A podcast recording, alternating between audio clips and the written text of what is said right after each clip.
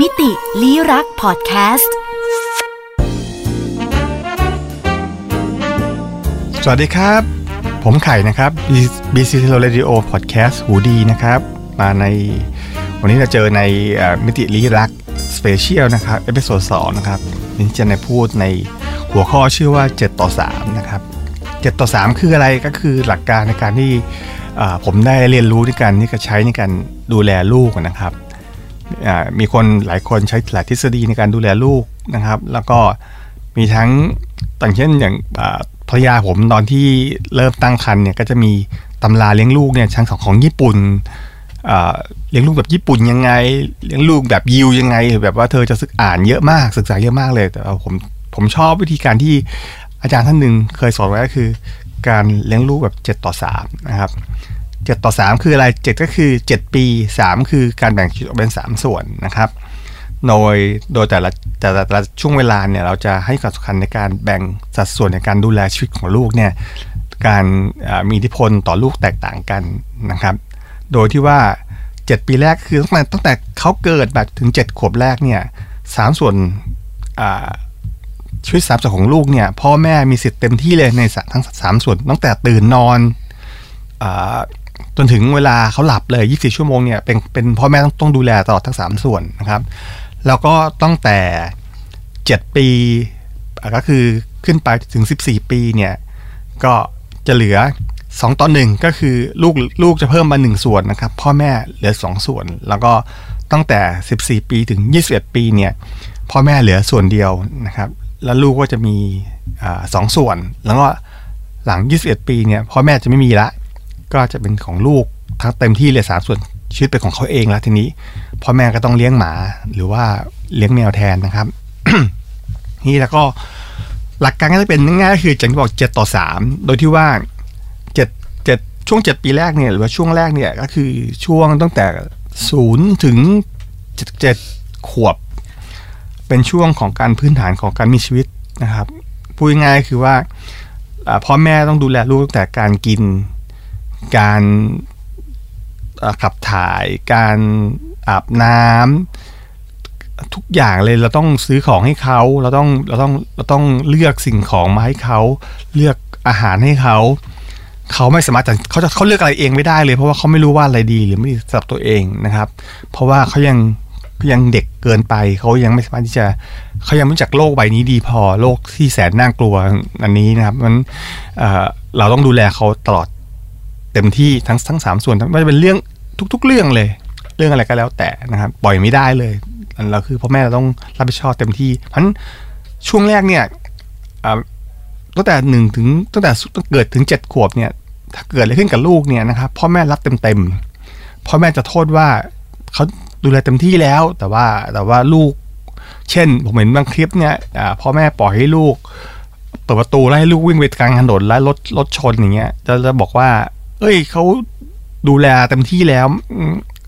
ไม่ผมว่ามันนิดมันมันมันเป็นคำตอบที่ไม่ดีพอนะครับ ก็คือว่าต้องปิดประตูหรือว่ารู้ว่าลูกกำลังหัดวิ่งก็ต้องกันประตูหรือว่าต้องต้องให้ไม่ให้ไม่ให้ลูกเขาออกไปถนนใหญ่ได้นะครับหลังจากช่วงเจ็ดปีเนี่ยก็คือช่วงเขาเริ่มเริ่มเริ่มเข้าโรงเรียน เริ่มเริ่มโตขึ้นเนี่ยครับเราก็จะเริ่มถอยไปหนึ่งเก้านะครับ แล้วก็ เป็นช่วงที่เขาเริ่มเรียนรู้ความสัมพันธ์นะครับ แต่ความสัมพันธ์เขาต้องเรียนรู้อันดับแรกคือ ความสัมพันธ์ในครอบครัวก่อนนะครับ เพราะว่าเป็นช่วงสำคัญที่เขาจะเริ่มต้นออกจากอ้อมอกของพ่อแม่ไปเจอกับสังคมภายนอก แต่ว่าสังคมภายในก็คือสังคมเริ่มเริ่มแรกสังคมพื้นฐานเนี่ยคือครอบครัวเนี่ยต้องแข็งแรงก่อนนะครับ ผมเห็นหลาย ๆ ครอบครัวเนี่ยที่ ช่วงเนี้ยปล่อยให้ปล่อยให้ลูกเนี่ยไม่ไม่ไม่ค่อยใช้เวลากับลูกนะครับ ปล่อยให้ลูกอยู่กับที่อื่น หรือว่า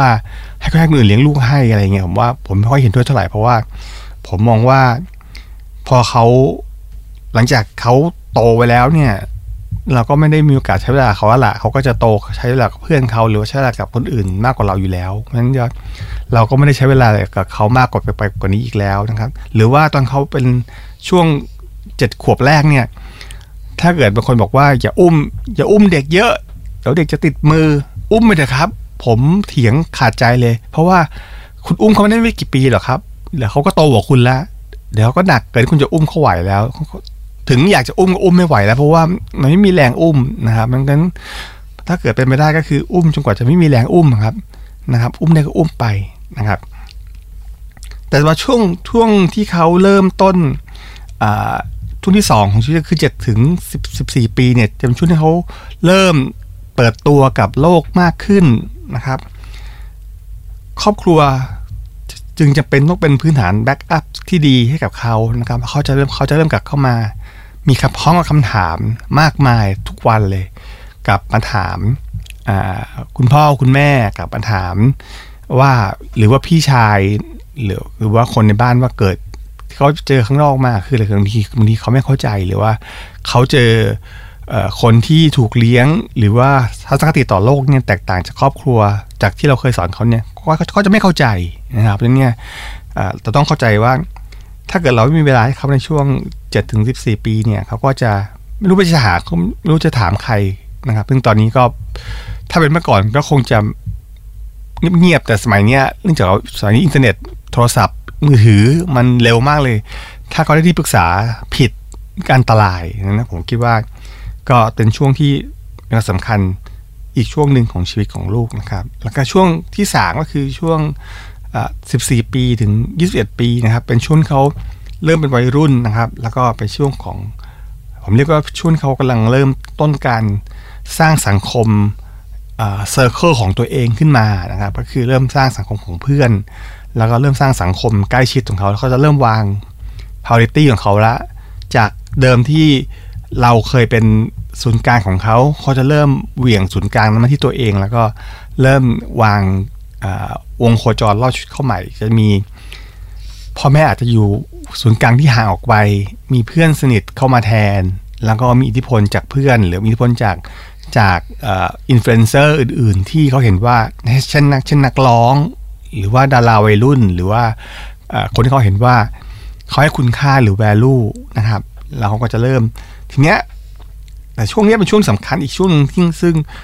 กับไม่ใช่ช่วงเรื่องเรื่องของเรื่องของทัศนคติ เพราะว่าเป็นช่วงที่เขากำลัง explore ชีวิตนะครับเรียกว่าช่วงน้ำช่วงน้ำเชี่ยวเจียก็ไม่ใช่เวลาที่เราจะมานั่งอ ถกเถียงกันเรื่องของความชอบความไม่ชอบ หรือว่าทัศนคติเรื่องของความลดลดลดนิยมนะครับ แต่ว่าผมว่าเป็นเรื่องของการฝึกวินัย เพราะว่าเด็กหลายๆคนที่เติบโตไปแล้ว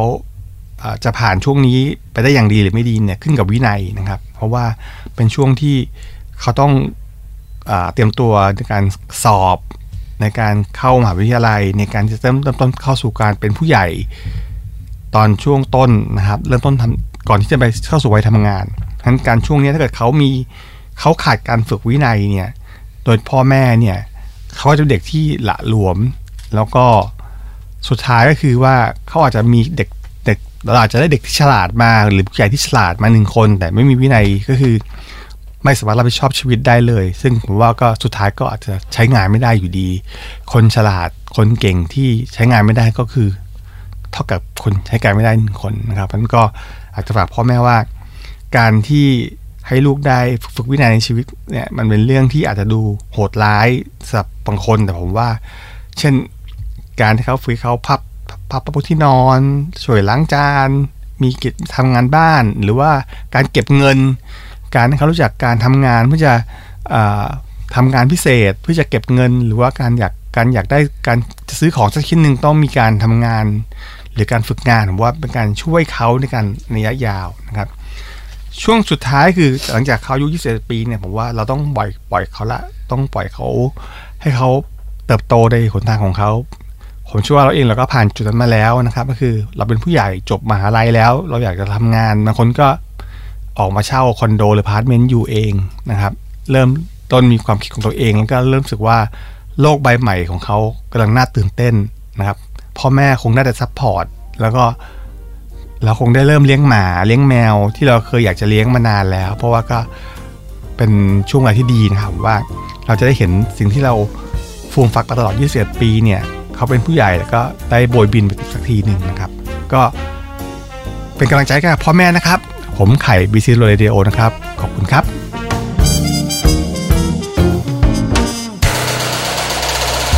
Podcast หูดีพอดแคสต์เรื่องที่คุณฟังแล้วต้องร้องว่าหูดี